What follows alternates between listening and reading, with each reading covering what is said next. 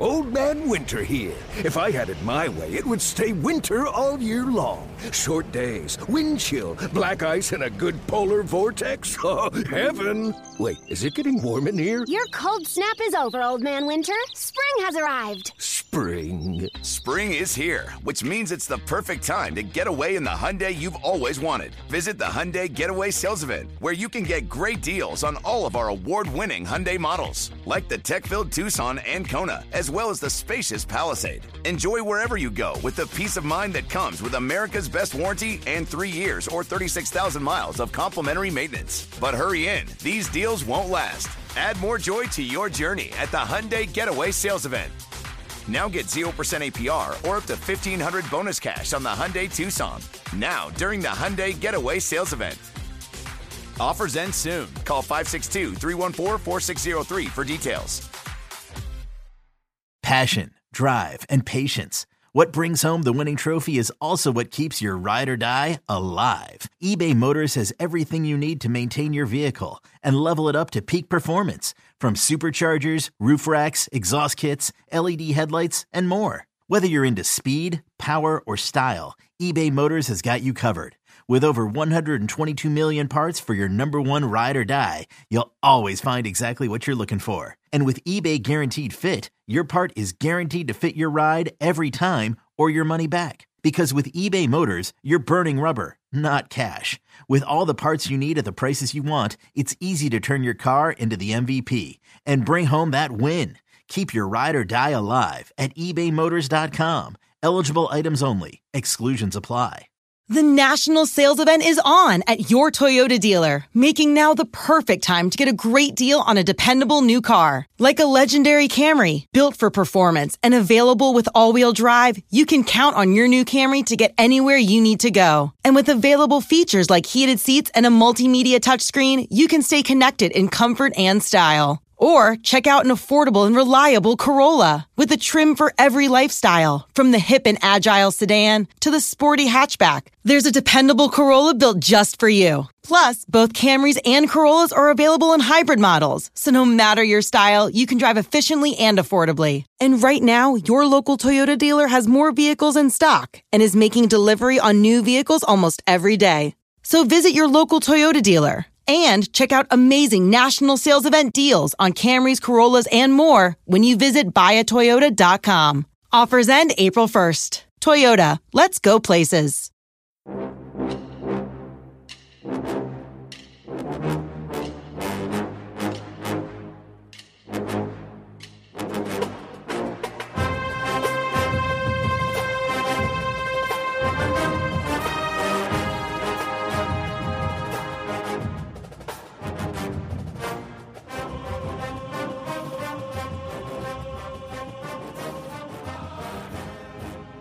Good evening, Bucknutters. Welcome into Bucknuts What We Learned Live.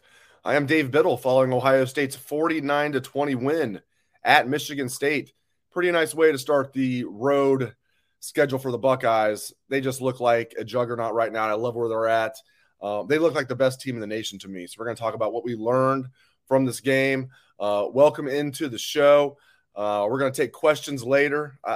You know, I don't even think 49 20 even does it justice you know, at one point um, there, like midway through the fourth quarter before that uh, garbage touchdown for Michigan State, the total yardage battle was 604 for Ohio State, 110 for Michigan State. 604 for Ohio State, 110 for Michigan State. They absolutely dominated this game. Um, absolutely loved it. So we're gonna get into what we learned um, right after I retweet the show, um, so that people on Twitter can also join in on the live audience. Um, what a performance for the Buckeyes. You got to love where they're at right now. Georgia ended up taking care of business today, but you know Georgia's looked a little shaky um, a couple times this year. Uh, we'll see how Alabama looks, especially without uh, Bryce Young tonight. I mean, Alabama hasn't looked like a juggernaut other than the first game against um, Notre Dame. I think Ohio State has um, they've looked absolutely fantastic. So let's get into what we learned from the game tonight. Um, tons of stuff that we learned. Um, first of all, like I said, the total yardage discrepancy was absolutely crazy. I mean, for Ohio State to have over 600 yards for Michigan State to have barely over 100. You know, you know midway through the fourth quarter, Michigan State got to, you know, over what, over 160. Uh, Ohio State over, so still Michigan State under 200 yards, Ohio State over 600 yards. Absolutely domination. And um, CJ Stroud had the one, he had the pick six. Other than that, he just, I mean, I, if he didn't already have the Heisman, he does now. We've said it before that this this young man has the Heisman unless he's going to get hurt. Unless he gets hurt, he's got it. And you know, final stats tonight: 21 of 26, 361 yards, six touchdowns, and the aforementioned pick six. 21 of 26, 361, six touchdowns, one interception. Uh, amazing. And just some of the balls he threw were just incredible. And how about Marvin Harrison Jr. and Emeka Egbuka? Emeka Egbuka is looking like he might win the Biletnikoff, and Marvin Harrison Jr. Might, might, might say, What about me? And they don't even have Jackson Smith-Njigba, who was the favorite coming into the year to win the Biletnikoff. But at least they didn't lose two uh, first round wide receivers from last year's team. It's absolutely incredible. So we learned the total yardage battle was crazy. We learned that CJ Stroud, we learned that CJ Stroud is going to win the Heisman unless he gets hurt. I mean, there's just no doubt about it at this point. And Archie Griffin's uh, record of you know two time Heisman trophies, that's going to stay again. Um, we learned this is wide receiver you. I just alluded to it. I mean, Julian Fleming enters the year as the number four wide receiver. Now he's the number three. Another great game out of Julian Fleming tonight. Um, he begins the season as the number four wide receiver. He was the number one wide receiver in the country in the 2020 class. Wide receiver U. Unbelievable. All right, we learned Jim Knowles is everything we thought he was and more. Everything we thought he was is more. I mean, Jim Knowles is just, he's taken this defense that was uh, terrible the last two years and has turned them into one of the top units in the country. Now, listen, Michigan State's not going to get confused with a good team. I get that on either side of the ball. Um, but I mean, they just flat out embarrassed them for you know until they put the backups in. Michigan State couldn't do anything. 110 total yards until that garbage time touchdown late. And flying around out there, I mean, Michael Hall Jr., we continue to learn that. We, we didn't learn that today, but we continue to learn that Michael Hall Jr. is just an absolute animal. He is an animal out there. Um, and I'll take your questions later. I'm sure there's plenty of questions, but uh, I just want to get into all the different things that we learned, and then we'll get into uh, questions. If I had a producer, I, I could have somebody, uh, you know, laying out the comments and questions as I do this, but um, I'm flying solo right now. Um, you know, I, I, did find it interesting that um, Michael Hall Jr. didn't get the start. It was Jerron Cage out there with Taron Vincent. So that was the first thing I wrote in my in my notes, I was a little little concerned. I was like, "Where's Michael Hall Jr.?" You know, not nothing against Jerron Cage, but uh, I'm glad he's on the team. Six year senior, Jerron Cage. Um, but you know, and Taron Vincent's playing really well. But I was like, "Where's where's Michael Hall Jr.?" Well, we found out he was all over Michigan State's uh, backfield, all in their backfield all night is where he was. But he he didn't start, so I found that interesting. But that, that turned out to not be a big deal. How about Lathan Ransom? Gets a start over Josh Proctor huge interception, third and seven on that first drive. Lathan Ransom makes the you know makes the play, and that, that's not an easy play. You know, he got back there, he read it perfectly. Um, makes the interception in the end zone. Almost looked like a, he was like fielding a punt over his shoulder there. Great play play by Lathan Ransom, who continues to play at an All American level, in my opinion. Maybe not first team All American, but just seriously, I mean, he's playing at it like at least a you know somewhat of an All American level this year. That's how that's how good he's playing. First team All Big Ten third team All American. I don't know. I, I love what what Lathan Ransom's doing, and and guys and gals, Josh Proctor was out there when they had the backups in there late in the game. So was Jack Sawyer. So we learned that Josh Proctor and Jack Sawyer. I mean, if you're out there that late when all the backups are in there, all the starters and even the top uh, backups are out of the game, I found that very interesting that Josh Proctor not only didn't start but was in there like at the very end of the game in the fourth quarter. Same thing with Jack Sawyer. So, um, so there you go. Your starting defensive ends, um, JT Tuimoloau and uh, Zach Harrison. Zach Harrison also moves inside to D tackle at times. Zach Harrison had a bad penalty, but overall, again, I thought played solid. I mean, I can't say enough things about nice enough things about Emeka Egbuka. What a stud! What an absolute stud! Okay, TreVeyon Henderson. Now, obviously, got hurt again, but my God, was he great in the first half. I mean, and we're used to Trey being like that home run hitter. He he was almost like Miyan Williams tonight. Miyan Williams sat out. Trey's out there trucking guys. That poor kid, that, that true freshman, you know, they met and, and Trey would went, you know, ram mode on him. He put that head down, you know, like they're like Rams butting head, and that, that kid got knocked out cold. Thank goodness he's okay. Um, word is he's okay. Um, you know, which we see that all the time in, in, football. It's not like a huge surprise. It's like a boxer getting knocked out. Um, you know, thank goodness that kid's okay. He was able to move his legs. That's the one thing you're concerned about is like, is he paralyzed? You know, is he able to move his extremities? Okay, okay. Sucks that he's knocked out, but you know he'll be okay. Um, so good thing that that that young man's okay. But I tell you what, I love the way TreVeyon Henderson was running that football. Um, he was trucking guys, not just that play. Um, there were plays. I mean, I was really impressed with how he ran that football. It's almost like uh, Miyan Williams upstaging him this year, and the way Miyan's running has uh, lit a fire under Trey. And Trey got banged up, had to leave the game. I think he could have came back if he wanted to. In fact, Holly Rowe reported that that he could have come back. Um, thankfully, the, the, you know the, the play that his final play where he got banged up was it looked like a just a blow to the thigh. Might have been like you know one of those Charlie horse things where like looked like it was one it was very painful, but probably not anything like long term. He'll, he'll be sore tomorrow. Good thing it wasn't like a re-injury of that uh, foot, although he seemed to re-injure the foot a little bit earlier in the game. That's going to be something that lingers all year probably with TreVeyon. But man, it just seems like when that adrenaline gets going, um, it's not affecting him too much. And I love how hard he's running. Can't say enough about Trey. I mean, I wrote it down so many times how much um, he was trucking guys and just running hard. So we learned that TreVeyon Henderson is uh, he ain't just a home run hitter. And by the way, on his that early um, long run, 26 yards, what's the, the complaint that some fans have about TreVeyon Henderson? Oh, that he's that he's not uh, you know, he doesn't have good enough vision. He doesn't have good enough vision. He had great vision on that play. Yeah, a little jump cut to the left, boom, boom. Um, you know, boom. And that's not even where the play was supposed to go. It wasn't just you know, oh, look for it. It's like it was supposed to, I think it was supposed to go to the right, and he saw it was blocked, and boom, cut to the left, bam, saw, and there, you know, looked like he was going to get bottled up and goes for 26 yards. Um, I thought he might take it to the house there, actually, but um, showed good vision there. That's the one thing people have been talking about. You know, ran hard. I think he's underrated how physical he is, TreVeyon. So, Taron Vincent again, tackle for loss early. You know, um, good to see Taron Vincent stepping up. That's huge. That's absolutely huge for Taron Vincent to step up like that. Absolutely huge. Um, okay, as an aside, like replay reviews take way too long. Like there's times where it's like so obvious. Herbie was even talking about this. Like it's like it's so obvious. It should take like five seconds at the most. Even five seconds, you're being like kind, and it takes like two minutes, which isn't a big deal, but it's a deal, you know, and it adds up. It's like it's so stupid. Like the ball clearly hits the turf. They call it incompletion. You see it, slow motion.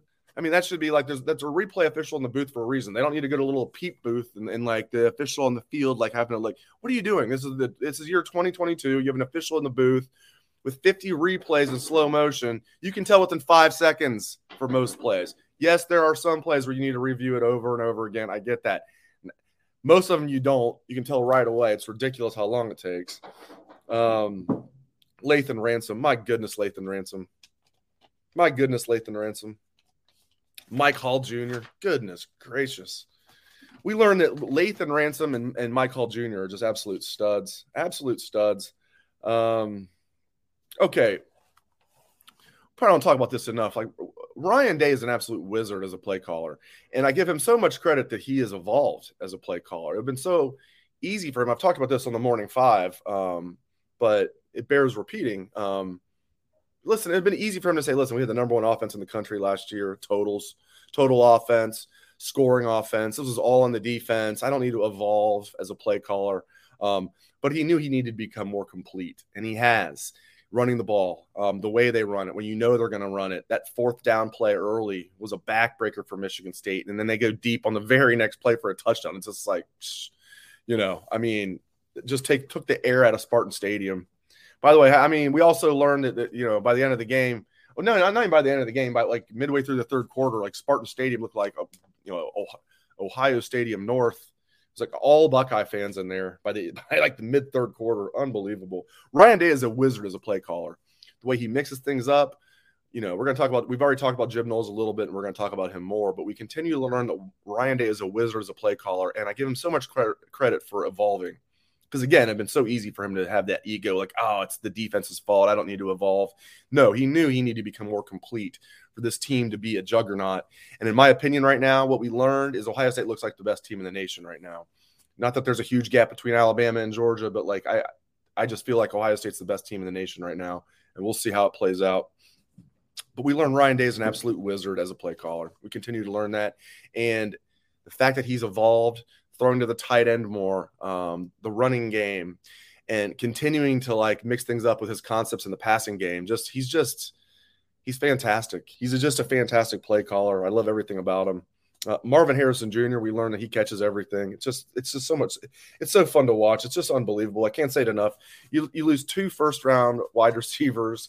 Um, then you lose uh, what everybody predicted was the best wide receiver in the country, Jackson Smith-Njigba. Although they think they'll get him back after the bye. I think you should hold him out till Penn State, but regardless, they're going to get him back at some point. My point is basically you lose three first round picks and you don't even skip a beat. It's crazy. Other than the Notre Dame game where Ryan Day has even said himself he had like so many plays drawn up for uh for Jackson Smith-Njigba, um, but um, kind of took him off guard. I love Ryan Day's honesty with us in the media. Um, it helps when you're kicking everybody's butt and you're ranked at number three in the nation and you're underrated as number three. Imagine being ranked number number three in the nation and being underrated. Well, you don't have to imagine because the Buckeyes are that. So we learned that Ohio State's underrated at number three. My gosh. So we talked about total yards. So even total yards at halftime. Halftime it was 35 to 13 total yards, 429 for Ohio State, 113 for Michigan State. So then uh, Michigan State ended up having negative yardage in the third quarter. they went from 113 yards at halftime to 110 at the end of uh, third quarter. Again, Ohio State at the end of the third quarter, 600 over 600 yards for Ohio State, 110 for Michigan State. 605 total yards for Ohio State, 110 for Michigan State at the end of the third quarter, including me- negative three total yards for Michigan State in the entire third quarter. Jim Knowles was a grand slam home run hire. By the way, I'm a Reds fan, as many of you know. Congratulations to all of you Guardians fans. That, that's that's cool to see. That's cool to see. I'm I'm rooting for you guys. Yankees fans pretend like pretend like I didn't say that. But um, since you guys are to be playing the Guardians, but congratulations, Guardians fans. Way to go. Advancing in the playoffs. A little quick uh, two game sweep over the Rays. Good job. Good job. A little 15 inning game there for the Guards. Um, so we learned TreVeyon Henderson got hurt again. Uh, we mentioned that earlier. You know, I mean, I think he's okay though. They were talking he, he was yucking it up on the sideline. Holly Rowe reported he's okay. He could have went back, went back in. It was a thigh. It looked like he got banged on the thigh. He got really banged on the thigh probably painful, like I said, but um, good thing it wasn't the foot. Although I bet the foot's going to linger all year. Man, can't say enough about Emeka Egbuka, can we? Emeka Egbuka, I mean, I, I, gotta, I'll have to crunch the numbers right now. Emeka Egbuka seems like he should be the, the favorite for the Biletnikoff, in my opinion. We'll see. We'll look at it. I'm sure he'll get knocked because they'll say, "Oh, it's a, he's he's a system player." Yeah, good luck. This kid, he's got all the speed, you know, comes in with all the accolades. And by the way, he's tough as nails. Emeka is tough. He looks like a running back after he catches that ball. Fleming's tough. They're all tough. Fleming blocks like a tight end. Xavier Johnson, we continue and continue to learn.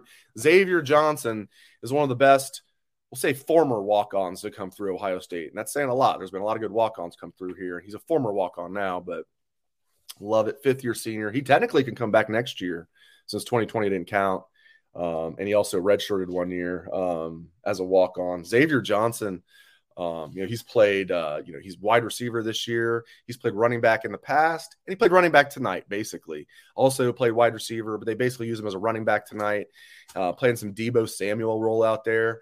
Uh, love it. Kind of like what Jackson Smith-Njigba did in the Rose Bowl. I mean, Xavier Johnson, how about that? It wasn't like a huge role, but – he was effective. And I tell you what, it looks like he was going to get like five yards when they did one of those runs, you know, eight yards. Oh, he's going to get six yards, nine yards. He's tough. He's fast. He fits right in. He blocks. Love it. Love seeing that. Love seeing Gee Scott Jr. get his first touchdown. Love it. And, and again, we learned CJ Stroud is going to win the Heisman unless something catastrophic happens. He will win the Heisman. The backup's giving the touchdown up, man. 49 to 20 doesn't even do it justice. 49 to 20 doesn't even do it justice. So so there you go. We went through with all the uh all the things that I gleaned. Let's get to some questions here. Uh, let's get the glasses on so I can actually see what you guys are asking. Let's see if Jeff Hafley and the fighting uh, Eagles of Boston College can uh, knock off our our, uh, our boy Dabo. Probably not. All right, here we go. We're gonna start right here. Fire away with questions.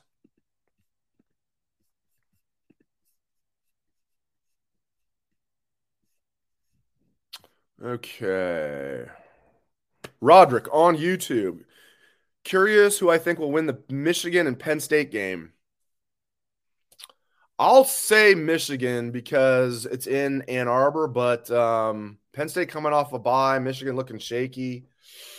It's going to be a good one. Michigan doesn't look they don't look too scary, do they? They don't look too scary, do they? They don't look bad. They've got guys stepping up. They've got two dudes on their defensive line that are they're future NFL studs, in my opinion. Uh, Mazi Smith, D tackle, and then Mike Morris has stepped up at D end. You're thinking, oh, they've lost all their pass rush from last year. Mike Morris is a dude, and then Mazi Smith. I love those big D tackles. He's really good. So they're better than I thought they would be on defense, but they're still not as good as they were last year. And I'm not sold on JJ McCarthy. Everything is dink and dunk with Michigan. Everything's dink and dunk. Jake, and, and maybe he'll develop into a good downfield passer. Right now, they have no downfield passing game at all. I've watched every play that they've played this year pretty much, and they have no downfield passing game. It's dink and dunk, dink and dunk. Go look at JJ McCarthy's stats. Look at his yards per uh, attempt. Not good. Dink and dunk, dink and dunk. Throw the ball to the, the tight end Schoonmaker. Not impressed. And, and where's that game at this year? Michigan and Ohio State. I know we're talking about Penn State, but uh, where where's the game? Oh, it's here, isn't it? Yeah. Okay. Good luck. November 26th is coming. All right. Pete on Facebook says he's pulling for Penn State. Yeah, I mean, I'll I I never root for Michigan, so this will be I'll definitely root for Penn State, but it won't be like anything big. TE Rick on Facebook. Michigan does not look tough on offense at all. Blake Corum looks really good to me. Um, their offensive line looks they've got like three good offensive linemen, but they've got some holes on that O line too. Right tackle was already looked like a liability, and then they lost their starting right tackle today, which looked, looked like a serious injury. Uh, had to put the backup in there, so we'll see.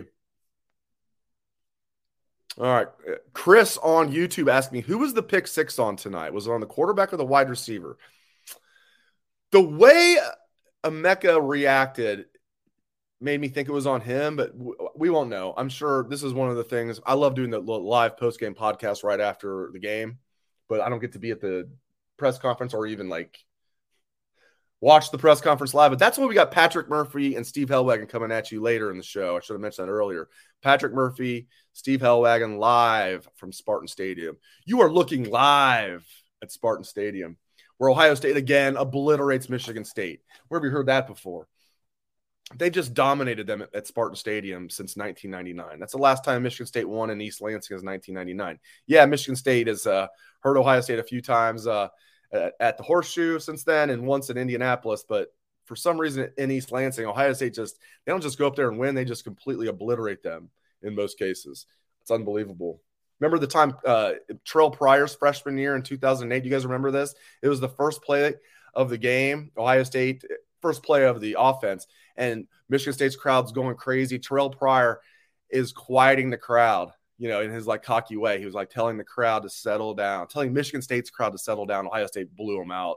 I can't remember what the score was. I do remember a redshirt freshman quarterback named Kirk Cousins came off the bench late to actually get Michigan State on the board. Kirk Cousins came off the bench late for, uh, I believe, Brian Hoyer. Um, but Ohio State just owns Michigan State, absolutely owns them, especially in uh, East Lansing. Yeah, I can't say enough things. Matthew on YouTube, front seven of the D looks fantastic. Yeah, um, can't say enough th- nice things about what Jim Knowles is doing. The entire, the entire defense. I mean, this is exactly what we wanted, right? Exactly what we wanted.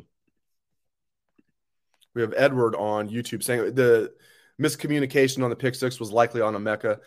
That's my guess as well. We'll find out for sure Although I'm sure Ryan Day doesn't want to, doesn't want to throw anybody under the bus. Although with the, as well as Emeka play, it won't be throwing him under the bus. It'll be something like, you know, Ryan Day is he's cool as heck. He'll be like, "Ah, oh, Emeka played great. Everybody's gonna make a mistake. Everybody's gonna make a mistake." Bucknuts88 on YouTube. Mike Hall was a beast again. I know, right? Does he not look like he's like mini Aaron Donald, as they call him?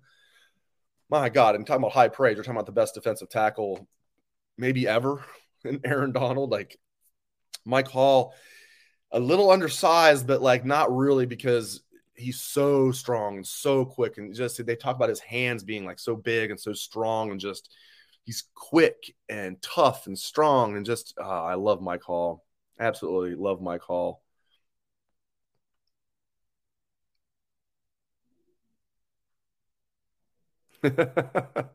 Mike is saying he thinks that it was on uh, Mecca based on something that Ryan Day is saying right now.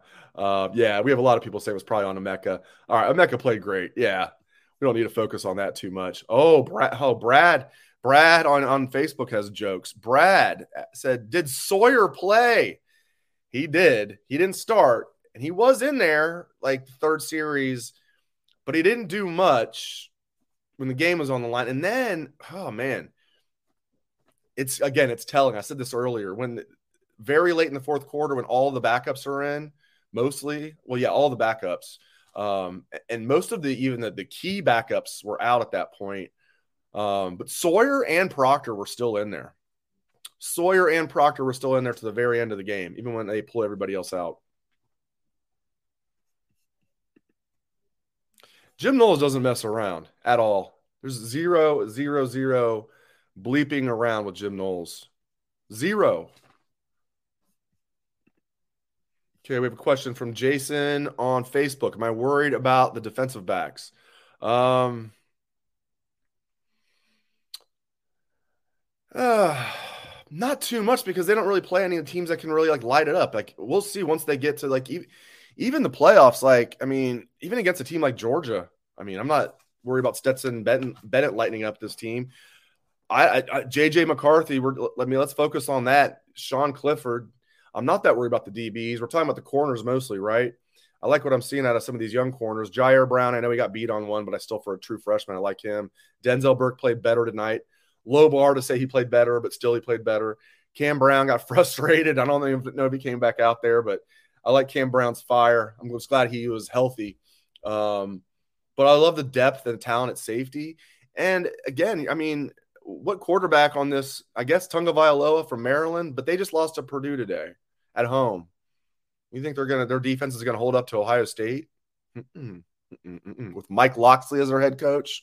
So yeah, uh, Tagovailoa from Maryland's really good, and they've got you know four good wide receivers. They've got a good running back. Um, they got a good offensive line. Maryland's offense is legit for sure, but I mean their defense will just get torched by this Ohio State team. We'll get torched. So my point is, like, am I worried about the DBs? Not really. Not really. I mean, I could use a little more depth here, but like, I'm not. I'm not that worried about it. The pessimistic Buckeye on YouTube. What is my opinion of Kyle McCord? You know, guys, it's it's so so tough to tell because he's out there. They give him some, uh, you know, time to throw a couple of, of, reps, but most of all, it's him like out there, like um, you know, I mean, it's obviously it's garbage time. You know, Day doesn't want to run it up too much. Maybe if it was a guy he didn't like, you know, like Mike Locksley, guarantee you he doesn't like Mike Locksley. That onside kick in 2019, up big in the second half. Uh, I see better than I hear. Um, so it's it's so tough to tell the pessimistic Buckeye. Uh, the overall, I like Kyle McCord, so I'll just leave it at that. I like him, and I think it's going to be a good battle between McCord and Brown going into next year. And I guarantee you one thing about that battle Ryan Day won't say anything publicly about that battle as far as who's ahead until into camp next year. Forget about like before camp, after spring, like into camp.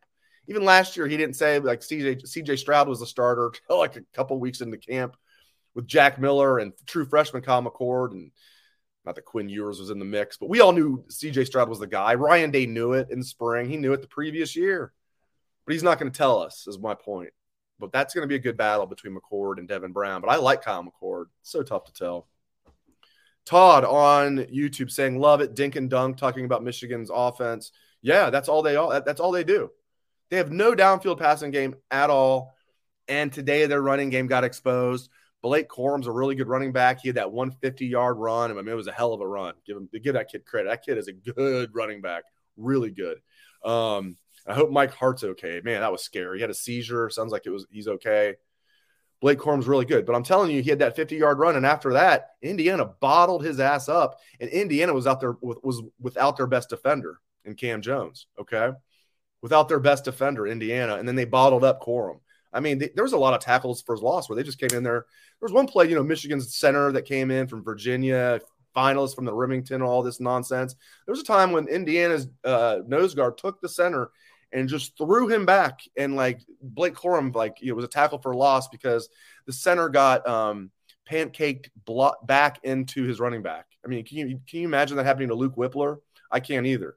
So, so much for this Michigan center being all that, and then their their right tackle was already a liability. He got hurt, and they had to bring in the starter, or they had to bring in the top backup. I mean, I think they got exposed. I think they got exposed today. And you know, people, you know, people were saying with the Maryland game, well, Maryland's really good. You know, even though Michigan only won thirty-four to twenty-seven, Maryland's really good. Well, Maryland's not really good. They're decent. They got beat at home by Purdue. Okay, um, and then if that fa- if that ball doesn't go off that Maryland kid's face mask on the on the opening kickoff for an easy Michigan touchdown, who knows? They have no downfield passing game with JJ McCarthy. So good luck. I wouldn't be worried about the game that much if it was in, in Ann Arbor. For them to have to come to the horseshoe for the first time in four years, good luck. Especially with the revenge factor and all of the talking. Good luck. UCLA beat Utah. Yeah, uh, a future Big Ten brethren looking good there. UCLA Chip Kelly, Ryan Day's mentor. I'm, that's got to be Ryan Day's got to love that. Um,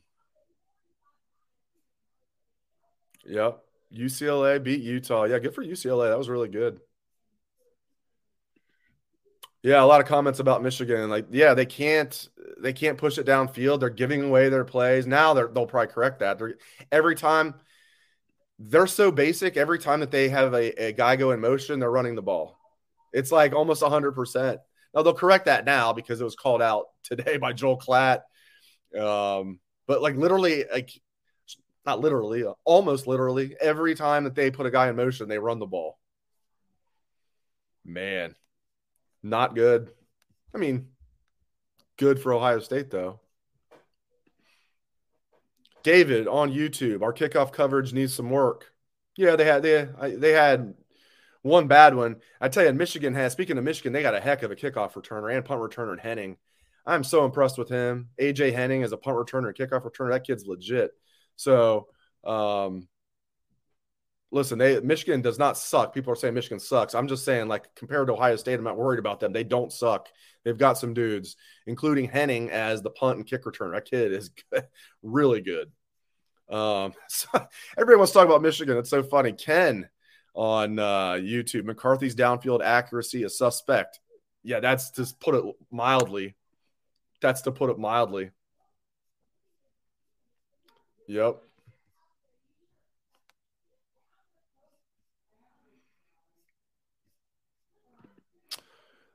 The pessimistic Buckeye living up to his name here. Dave, why do our defensive ends seem slower than the rest of the defensive line? Um, I mean, Tuimoloau doesn't have a, a, great get off, but um, it's decent. Zach Harrison, I think, as we all know now, just doesn't have a good get off. He doesn't have a quick first step. He's not a quick trigger guy, but I still think he's having a good year. I like that they've moved they move him inside on you know passing downs and the Rushmen package. He's being effective, but Zach Harrison's not this quick trigger Chase Young, Bosa's. That's not him. I'll, I'll, throw Baron Browning in there. How about Baron Browning tearing it up the other night? All it took was him going to the NFL for coaches to figure out how to properly use him.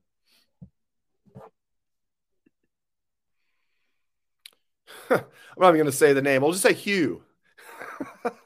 Hugh on YouTube um, says uh, Michigan is very dependent on Corum. If he gets hurt, they have big issues. I agree. Don, I mean, when they put in Donovan Edwards, it's a huge drop off.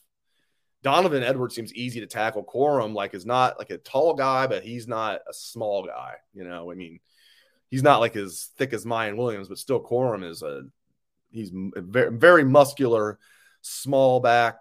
Michigan's had a lot of those, including Mike Hart himself, who I hope is okay. Sounds like he is Going back, Jamie Morris. Michigan's had a lot of luck with those shorter, stocky running backs. Um, so Corum's really good, but you're right. Like if if he goes down, I don't see much out of Donovan Edwards. I don't see much. It's easy to see why Ohio State was like, okay, fine. You know, we're we're willing to wait on you. We he wanted to commit to Ohio State, and Ohio State was like, no, maybe, but we need we need to wait. And he was like, well, I need to know now. They're like, okay, bye. Easy to see why, but Corum is a stud, no doubt about it. No doubt about it. All right, keep firing away with the yeah, two and a half sacks for Mike Hall. Yeah, I got one of you know him and uh, Tommy got uh, uh, half of one. Then Mike Hall got two more. And by the way, Mike Hall would have had how many? Three and a half if one didn't get called back because of a penalty on Zach Harrison. At first, I thought it was a bad call. I'm like, what a phantom call. Then they played the, the replay and it was clearly Zach Harrison. I was like, he's putting his hand like right in the guy's face. Like, oh, okay. Maybe I should have yelled extremities, like, uh, you know, um, or yelled uh, expletives, uh, I should say, uh, because that was clearly a penalty on Zach Harrison. But um, effort play, nothing you can do. You're going after you know, you're using your hands, you're going to get up in the guy's face mask sometimes. It's going to happen. But Mike Hall is an absolute stud. Who would have saw that coming? Who would have saw that coming? I mean, and I was high on Mike Hall coming out of high school. We heard about good things about him in the spring. Man, he is the their best defensive lineman. I thought there one of these guys was going to step up as a stud this year. I thought I just had a good feeling one of the, one of the guys was going to step up as a stud, but I thought it would be JT Tuimoloau, Jack Sawyer, or Tyleik Williams. That'd be one of those three. So I don't even know why you guys are listening to the show. I don't know what I'm talking about. Mo Elliott's asking, did I miss the dean? We're gonna have the dean on um, shows when it's a big rec- recruiting weekend. So like road games, probably not gonna have the dean on um, because not a big recruiting weekend for the Buckeyes. But Dean's on the, on most shows, but we are going to have Patrick and Steve on as soon as interviews end. With them being on the road, it could be a while. So keep firing away with questions. But no, you did not miss the Dean. He's not coming on the show today. I'd love to have him on. He's so busy. I'd still love to have him on just to get an update, but uh, he's so busy. I'm, I'm glad he can enjoy a Saturday night with his family. Did Ohio State just get the one turnover today? Frank on YouTube. I believe so. Yeah. Looked like they almost got a uh, fumble, but I believe, yeah, just the Lathan Ransom interception. You guys correct me if I'm wrong. I believe so. I should have the box score um, lined up here. More I think about it. Um, but yeah, I think that was the only. Um, but I, I love this Jim Knowles defense. They attack, attack, attack, mix things up, um, show one thing, pre snap, do do another. Um, look like they're going to you know blitz a gap, and they come with a corner blitz. Look like they, they might come with a linebacker blitz on the edge, come with an a gap blitz. They had a, a play last week where they did a triple a gap blitz. Both linebackers and a safety through the a gap, and the Rutgers quarterback was just like, "What?" and just threw the ball away. Absolutely love it. Jim on YouTube, the cornerbacks seem to lack situational awareness, often in position, but don't turn their heads. Or I, I agree. You saw Ryan Day even talking about that. He pulled one of them aside, like, just hey, turn around. Yeah, they they really, really, really need to to clean that up. But they don't really play. I mean, Tagovailoa is by far the best passing quarterback on the schedule, and he's not. I mean, he'll turn the ball over. Uh, he's very interception prone, and again, Maryland's offense is legit though. I mean, he is good, and they they're a good overall offensively. But good luck with the, good luck with Maryland's defense sticking with Ohio State for sixty minutes and by that was a that losing to Purdue today, I could see Maryland like not completely like unraveling, but like maybe not being as focused as they should be by the end of the year. I could see them losing like at least two more before then, and then who knows how focused they're going to be when they know the juggernaut's coming at them. We've got some Dallan Hayden comments, including one from Buckeyes fan up north saying Dallan Hayden looked good. We've gotten a few of those. I agree. I, I really like Dallan Hayden. You know, and kudos to him for coming in. Um, came in in June. It's hard to come in late and learn the offense. And they said that's one of the most impressive things about this kid is how fast he learned the offense. Mature beyond his years. His dad played in the NFL. Um, so, yeah, good to see Dallan Hayden stepping up. I agree with you guys. The rightful one on YouTube. People are asking about JSN possibly coming back next year, and the rightful one is rightful when he says this. The rightful one says JSN is gone. He ain't coming back next year. That's true. It doesn't matter. I mean, he no matter what happens the rest of this year, Jackson Smith-Njigba is going pro, as he should. All right, and then this is this is a question we get from a lot of people. Matthew, Frank, a lot of people. And we have Edward. Edward, U.S. I'm well. Thank you for your service, United States Marine Corps. I'm I'm assuming you, Edward, USMC. Uh, JSN being back is as likely as Gisele accepting my proposal. Well, you, hey, you never know, Edward. You're, I mean, you're a good-looking military guy. You know, I mean, her and Tom have hired divorce lawyers. Hey, don't sell yourself short, my man. Um, but yeah, Jackson Smith-Njigba is not coming back. I think you're right. Um, you said it's as likely. I think there's a better chance of Gisele and you because at least there's, you know, maybe a chance. There's zero chance of, of JSN. Gisele might be on the open market, Edward. So who knows? Maybe she likes a, a military man. All right, so let's get to it. Let's get serious. So Matthew and many others. When when is Jackson coming back? Um, I say Penn State, and I said that in our staff predictions this week when there was talk that he might come back this week. I'm like, I don't even care if he is medically cleared. I I do not care if he's medically clear, cleared tonight, and he wasn't, or maybe he was and they held him out. I don't know because they don't specify. But um, I said I don't even care if he's medically cleared. I don't want him playing tonight, and I don't want him playing two weeks from now against Iowa. If you can't beat Michigan State and Iowa without JSN, you're not legit national championship contenders anyway. And last time I, I checked, and I said this before the game, I mean, the wide receivers that, that are playing, Emeka and Marvin Harrison and Julian Fleming, are more than holding the fort down. Play it safe with hammies. We've seen it already with JSN this year, where, in my opinion, they brought him back too early and he re injured the hammy again, I don't think you have to be a doctor to recognize this. We, if you're a sports fan, I think we all know this. Tell me an injury that I'm sure we got a doctor or doctors uh, that could comment on this if I'm wrong. Tell me an injury that lingers longer than a hammy for athletes. I just see it all the time in every sport. You injure that hammy, and then you feel like, oh, I'm good, and then boom, you come back, and then you re-injure it. You see it all the time in every sport. Every sport. Play it cautious. So when's he going to come back? Maybe Iowa I think he'll probably be cleared by then, but I hope Penn State. We have some people saying that they think it's a Nick Bosa situation. He's not coming back. We have a lot of people saying that. That's not what I'm hearing. I'll I'll be frank with you guys as I always am. I'll tell you this about it that he's not coming back. I was initially told through a secondary source. So it wasn't somebody telling me this directly. It was somebody telling me this that they heard this from somebody in the know. This is a couple of weeks ago, probably three three weeks ago exactly from tomorrow. Okay. It's almost three weeks ago. I was told, hey, man, it sounds like JSN's done. Sounds like he's done. Okay. And then I reached out to source. I was like, damn. And then, but I was sworn to secrecy. Um, and then I reached out to sources like in the know to get some firsthand information. And I was told that's not true. Okay. That he will be back this year. It's not season ending. Um, he will be out for a few weeks, but he will be back, and he wants nothing to do with sitting out the rest of the year. That's not his. That's not his. That's not how he does business. So that was great news, and there gives you a little backstory there. I heard like from a secondary source, you know, source of a source kind of thing, you know, and then, you know, ver- tried to verify it. Thank God I, I was able to debunk it. Uh, haven't said anything about that till right now to you guys. So, um, so there you go. Initially, I heard he was done for the year, and then I heard from two sources who would definitely know, saying, "No, no, he's he'll be good to go." But damn it, don't rush him back. Do not rush him back.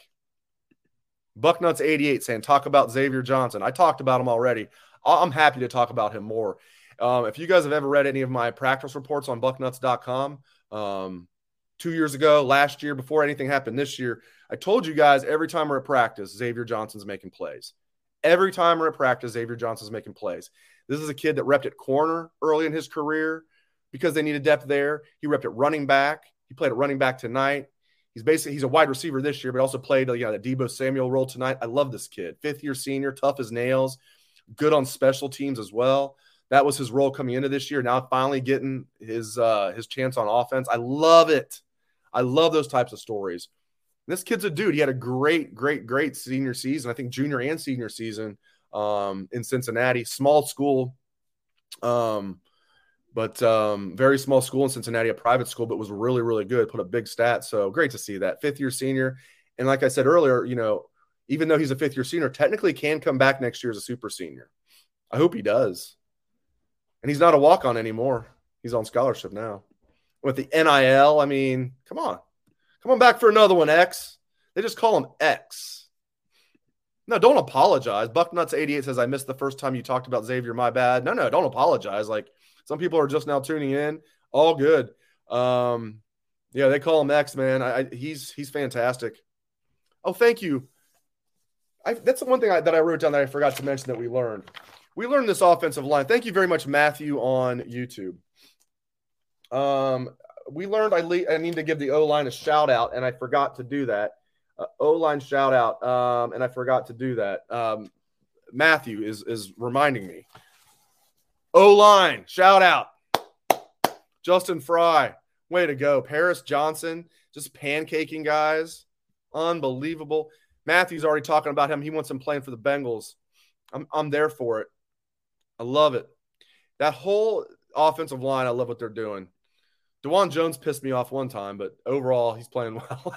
I love what I'm seeing out of this O line. I mean, my gosh, we're talking up the um, the how, how much the defense has improved, and rightfully so, because they've improved exponentially.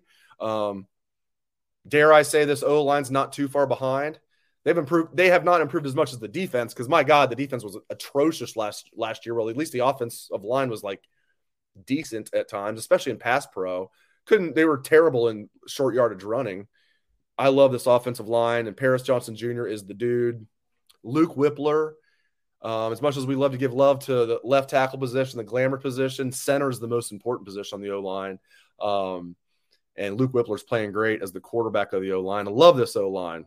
Thank you for reminding me about this fantastic O line, even though I already had it in my notes and forgot to say it. Bad, bad sometimes it's hard to read my own writing. I did part of my notes here says, How did Marvin catch that? How often do we say that? How did Marvin catch that? How did Marvin Harrison Jr. catch that? I don't know because he's Marvin Harrison Jr. But yeah, shout out to the O line. Buckeyes fan up north says the MSU defense was pushing the offensive line around some tonight. I mean, they had their moments when they uh, would do a run blitz. You're going to have your moments. I mean, overall, I mean, Mel Tucker is a defensive minded head coach. I just, I wouldn't say that they, I mean, okay, a few plays here and there, they got the better of them. Overall, Ohio State's offensive line, I thought was fantastic. Gisele's future husband, Edward, USMC 0311. Edward, USMC 0311. Gisele's future husband says the O line is elite, not getting near the shine because we take it for granted. Well, we're talking about it now, aren't we? We're talking about it now. I'm glad you guys are talking about it because you reminded me to talk about it. This offensive line deserves all the props we're giving them. C. Brown, for some reason, says not a fan of 25 year olds playing college football. Talking about Jesse Mirco, I guess. I mean, okay. That's kind of how it is. Jason from Facebook is not agreeing with that they pushed us around. 650 total yards and they pushed us around? Don't think so, says Jason on Facebook. I agree with you, Jason.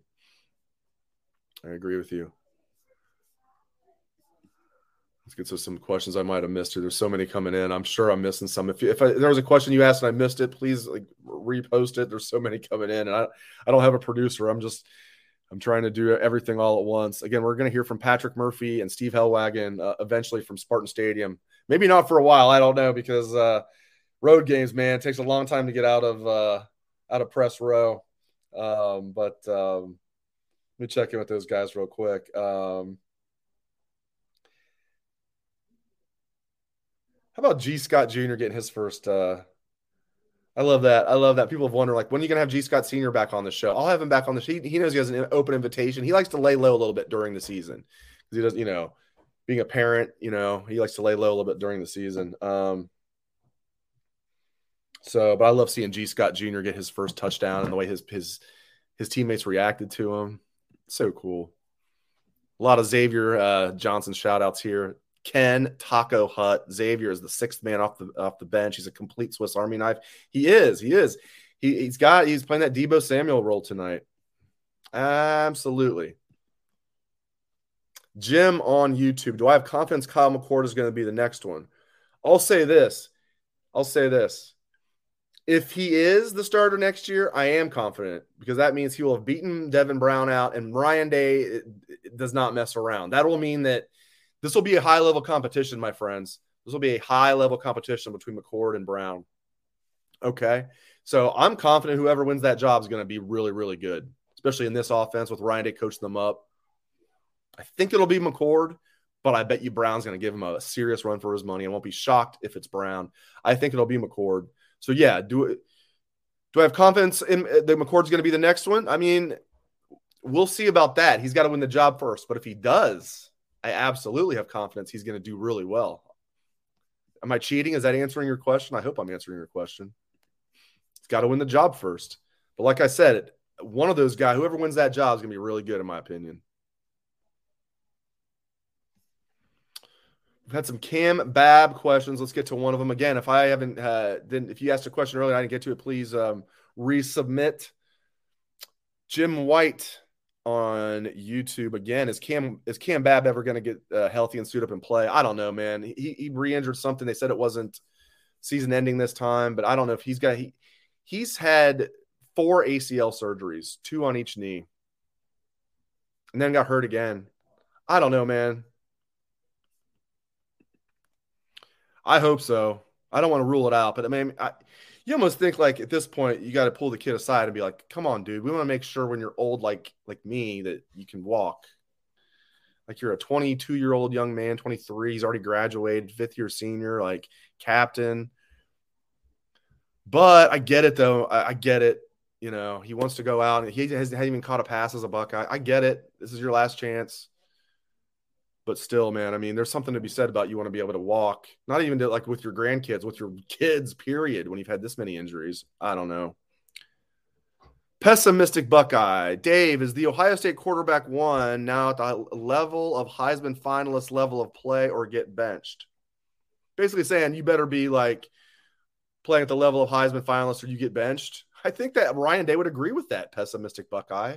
I don't think he would think that was pessimistic. I would think he would think that was uh, the expectations. Yes, to answer your question, you should be playing at a Heisman contender level. Justin Fields did, Dwayne Haskins did.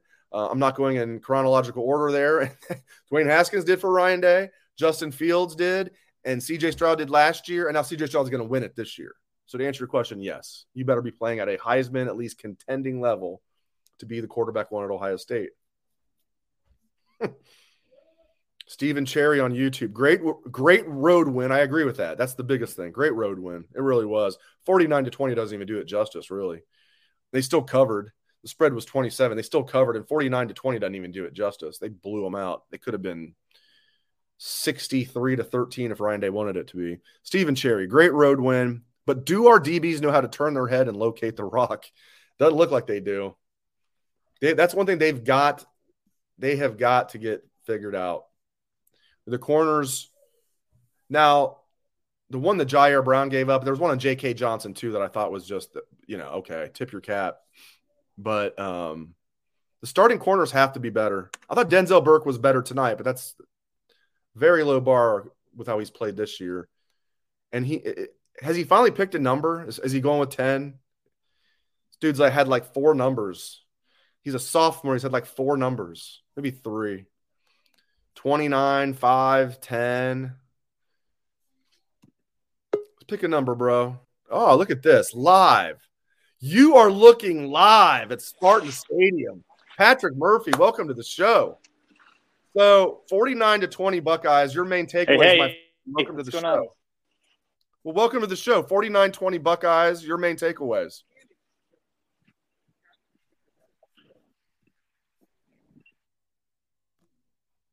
Can you hear me?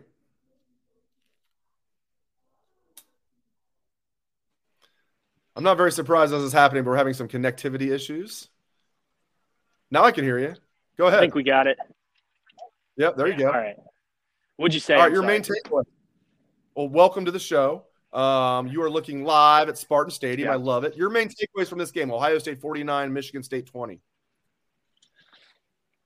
Look, uh, it, Ryan Day was just asked about this. It's it's becoming rinse, wash, repeat for Ohio State um, in in these games, Big Ten, non-conference, whatever it is. We have to nitpick to to come up with things to criticize this team about and, and to write about. Right? I mean, it's it's one drive where the cornerbacks were were struggling, or or the penalties, or things like that. Um, this team is just proving to be what we thought coming into the season, one of the top teams in the country.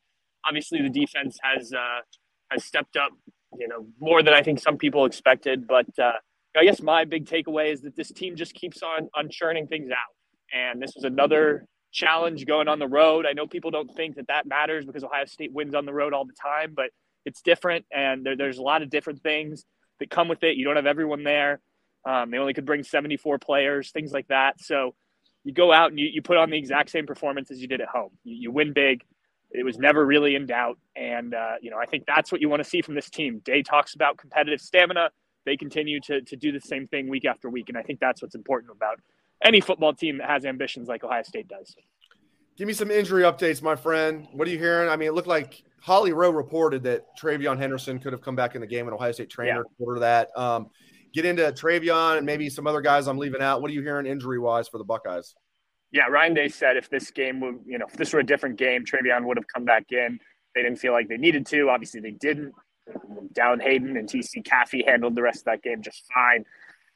Um, beyond that, you know, obviously we'll still wait and see on Jackson Smith-Njigba.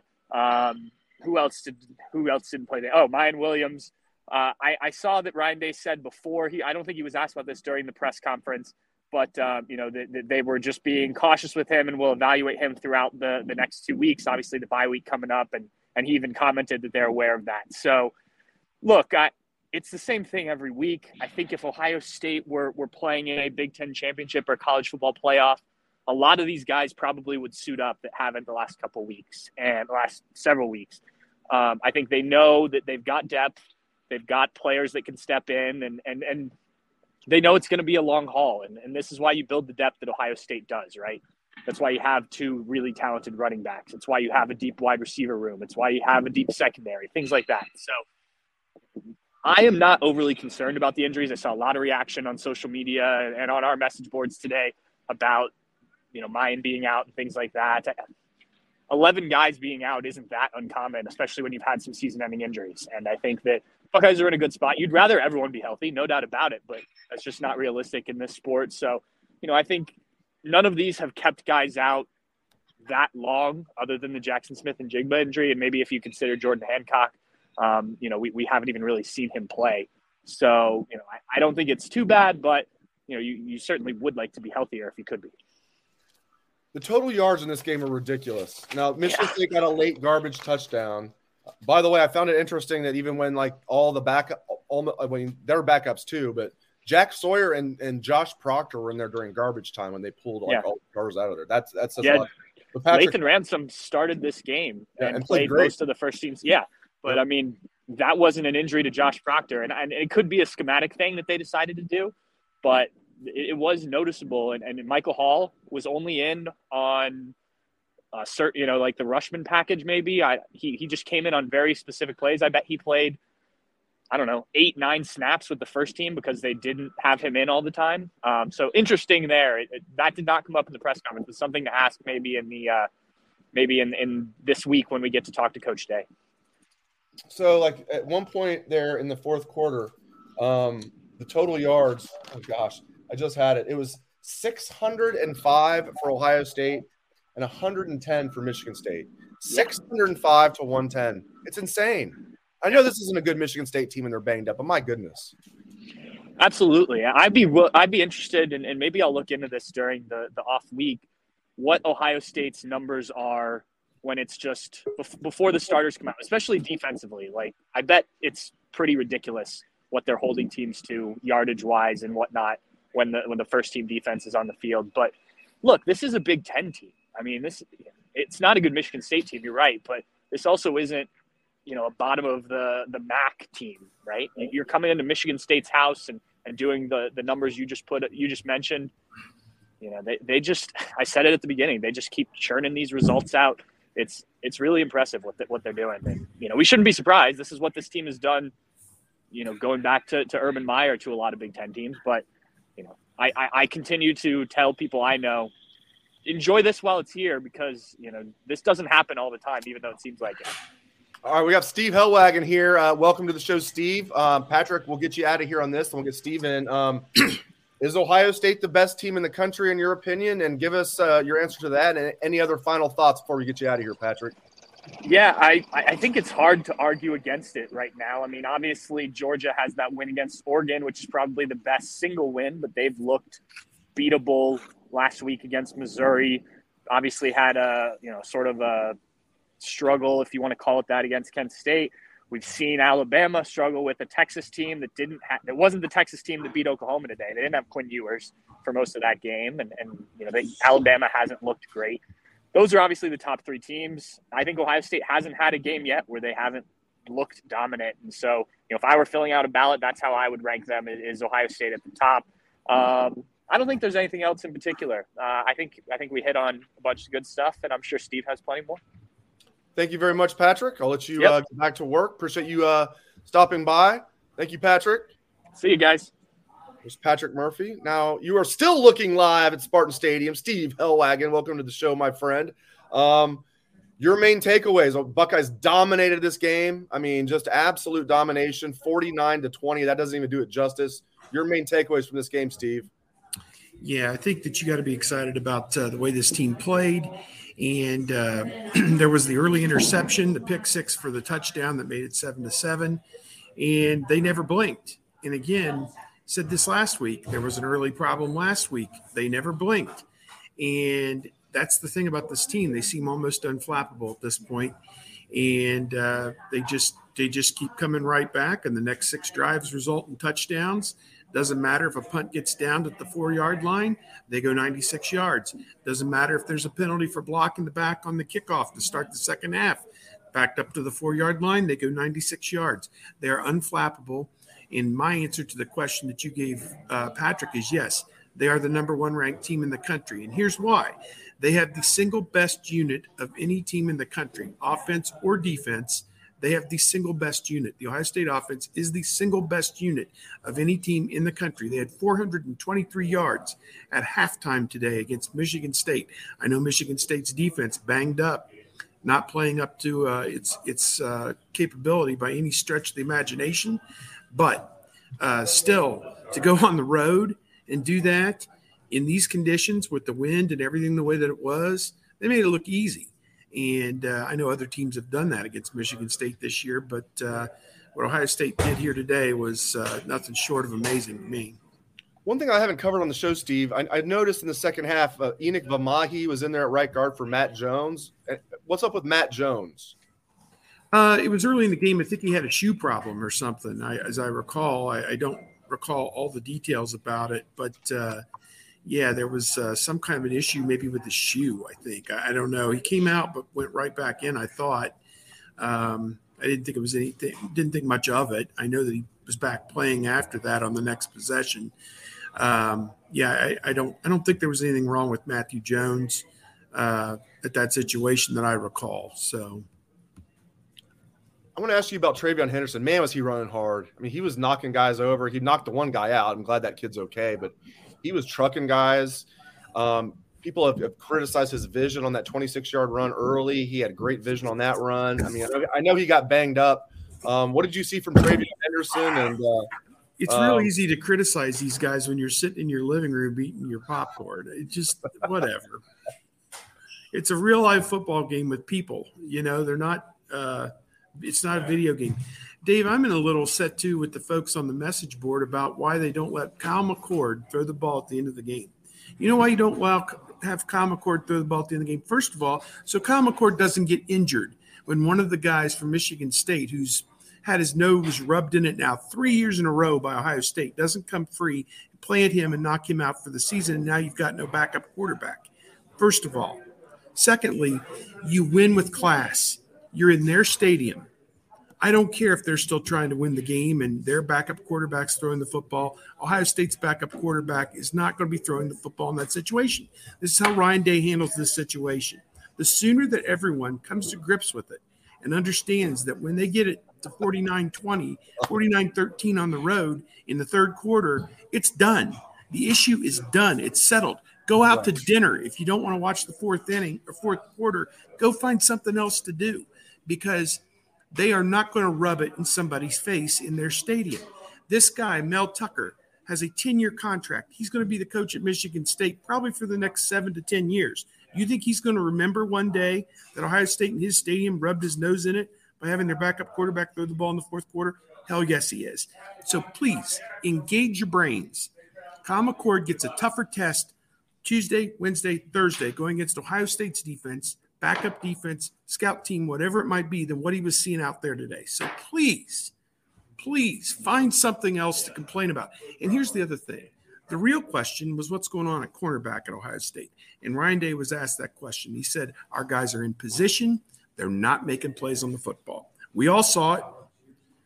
Cameron Brown, I don't know if he's healthy or not, but he answered the bell today. He got out there and he gave it everything he had. He got and, pissed uh, off, didn't he? He got, he got, Cam Brown. He got pissed off. He went over there well, and threw his helmet, and he, I don't think he came back in after that. He got mad. He he's a he can be a hothead, but I, I, I like that though. I like that. Well, yeah. I mean, he thinks they're jerking him around, and the thing is, they're not.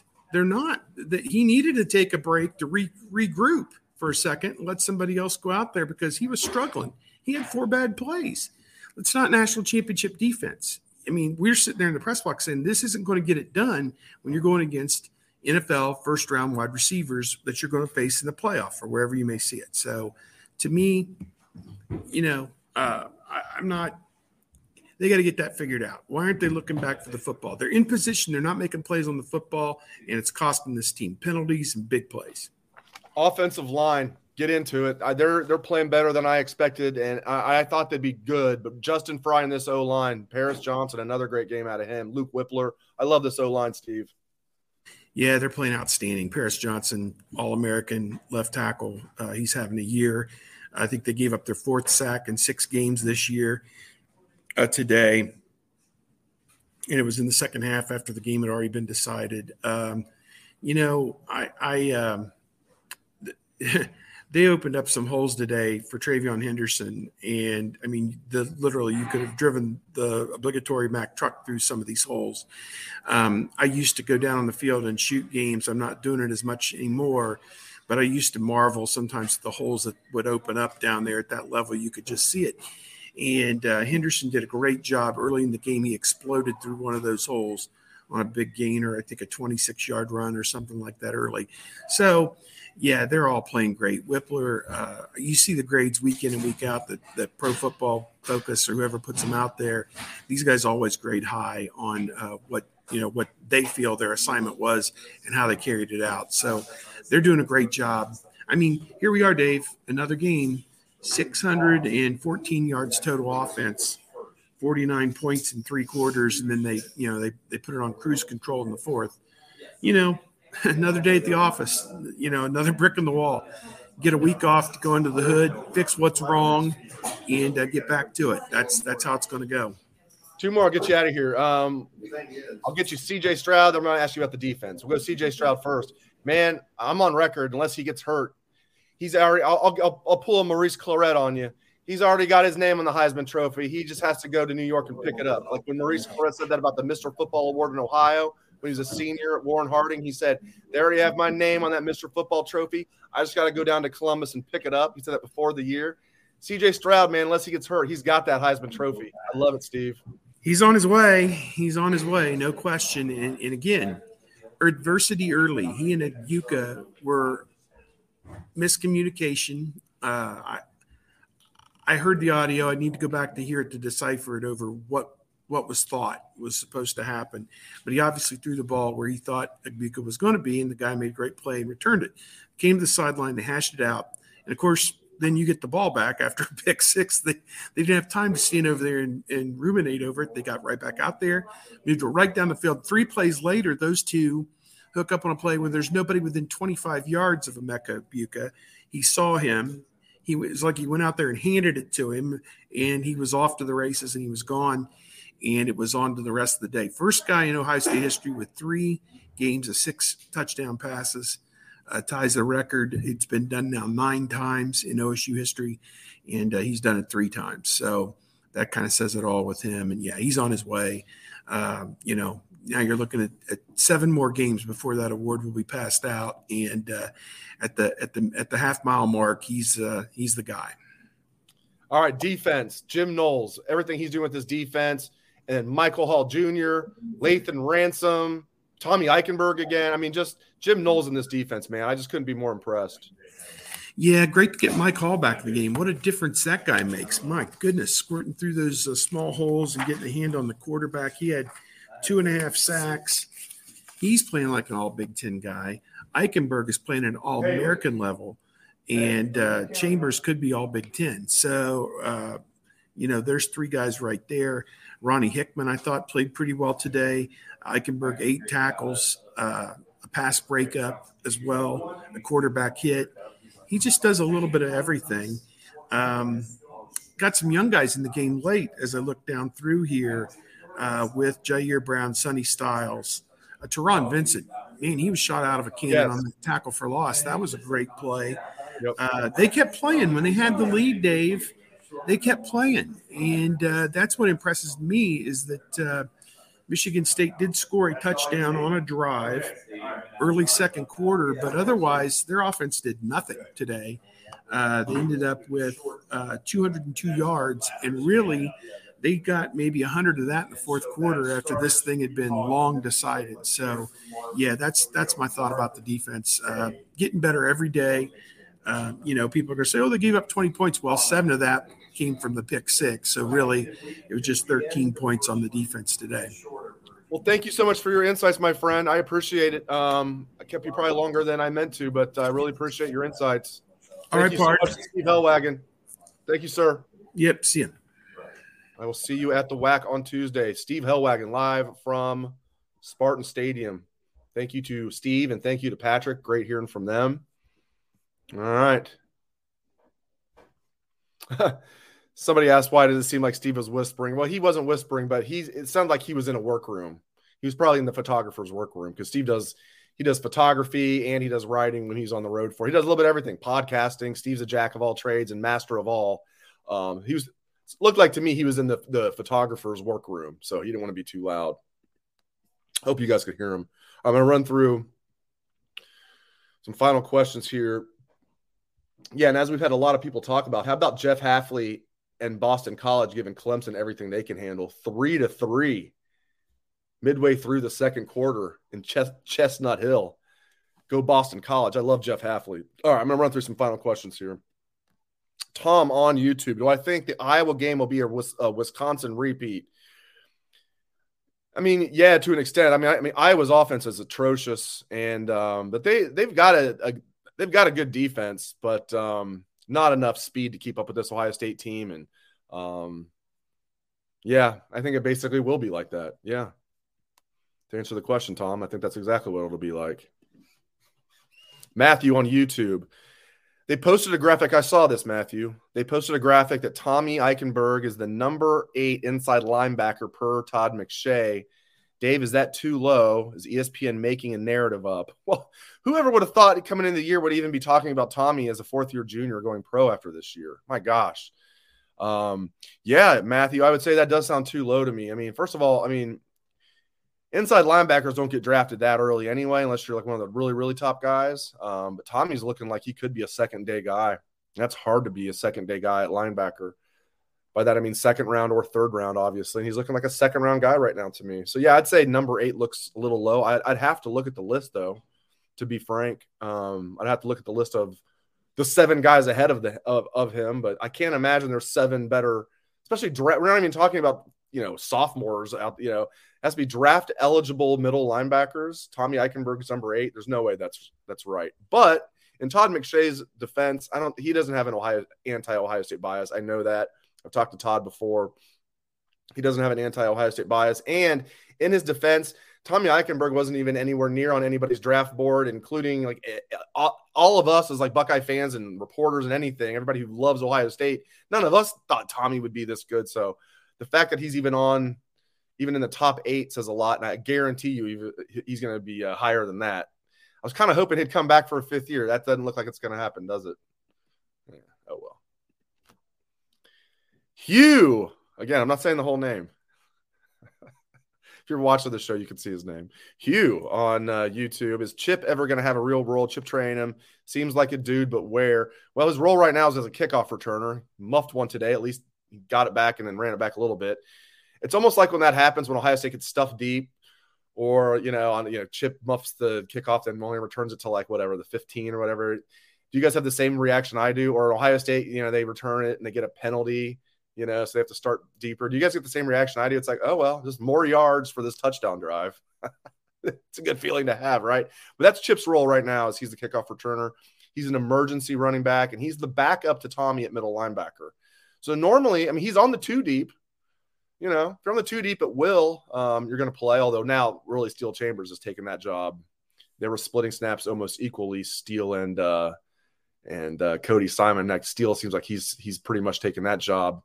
Uh, Tommy, though, is without question, as we all know, the middle linebacker. So Chip is the backup middle linebacker, but you know that's not the, that's not the, the position where you want to be the backup because they're not taking Tommy off the field till really late. He was even playing in the fourth quarter today. Chip got out there. So that there you go, Chip that's Chip's role as he is the backup uh, middle linebacker and uh, he's the kick returner and emergency running back. And if Tommy goes pro, then maybe Chip will be the starting middle linebacker next year. Buckeye fans up north says we have four talented running backs. Pryor will be back. Evan Pryor. Well, he's not going to be back this year. I think you know that, right? I mean, he has, has a torn ACL. I know what you're talking about. You mean next year, but like, um, but then Miyan might not be here next year. He's draft eligible. Um, I'm not saying he'd be taken early, but he is a running back. I mean, you know, the shelf life, as we all know, is very short for running backs. So Miyan, uh, I don't know if he's going to be back next year or not. But you say, well, if we have four talented running backs, Pryor will be back. If you mean this year, he will not be back this year. Evan Pryor, he will be back next year. Torn ACL in camp. Um, but I, I, really like Dallan Hayden and they still have four good running backs because I like TC Caffey. That's got to be the best preferred walk on I've ever seen, especially for a running back. That kid had one of the best seasons in Ohio high school football history last year at Hubbard. I'm not joking. Like, look it up. He had one of the best seasons in Ohio high school football history last year at Hubbard, uh, which isn't like a big school, but it's not a small school either. It's D3. So D1's the biggest in Ohio, D7 is the smallest. He's kind of there in the middle. Uh, more toward the front than the back, though. You know, D three, so not not an extremely small school, not a big school.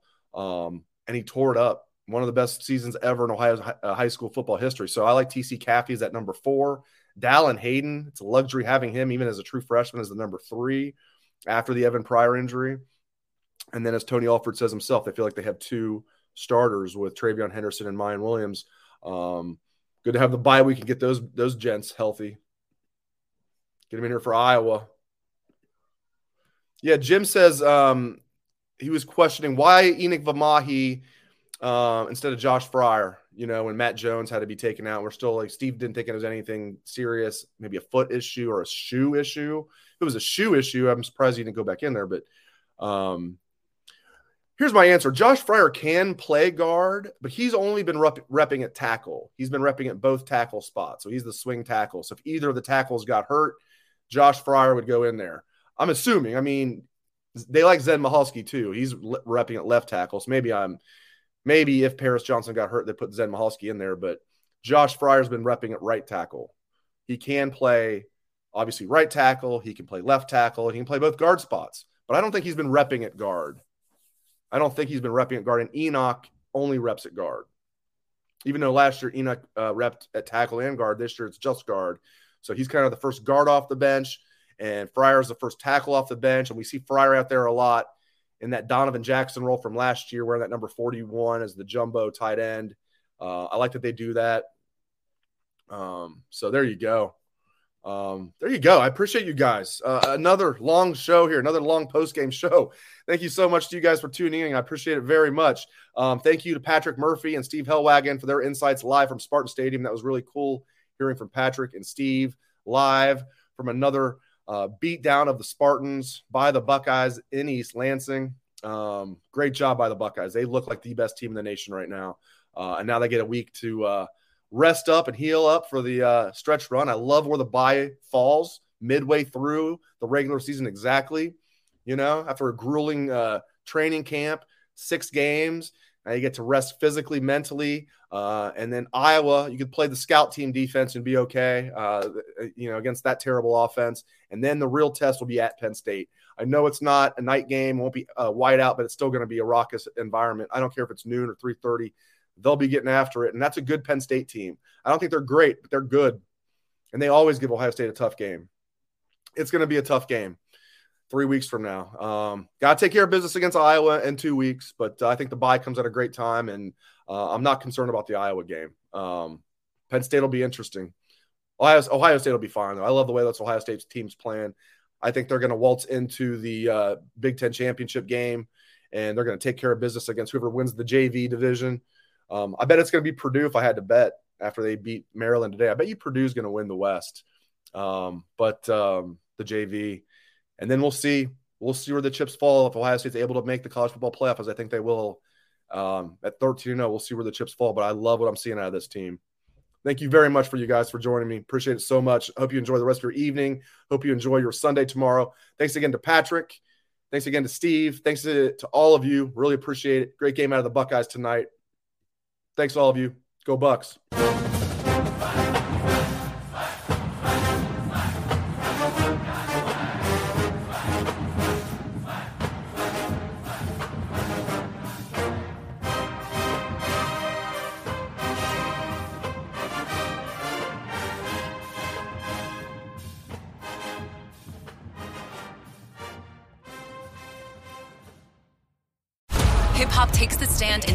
Documentary As We Speak Rap Music on Trial, now streaming exclusively on Paramount Plus. Rap lyrics are playing an increasingly prominent role in criminal cases. Every song, every lyric, every video that you've ever been involved with, they're going to use against you. Follow rap artist Kemba as he explores the weaponization of rap lyrics in the criminal justice system. This artistic expression is a confession. I'm ready. Roll the tape. Watch the eye opening new documentary As We Speak Rap Music on Trial, exclusively on Paramount Plus. Head to ParamountPlus.com to try it free. Terms apply.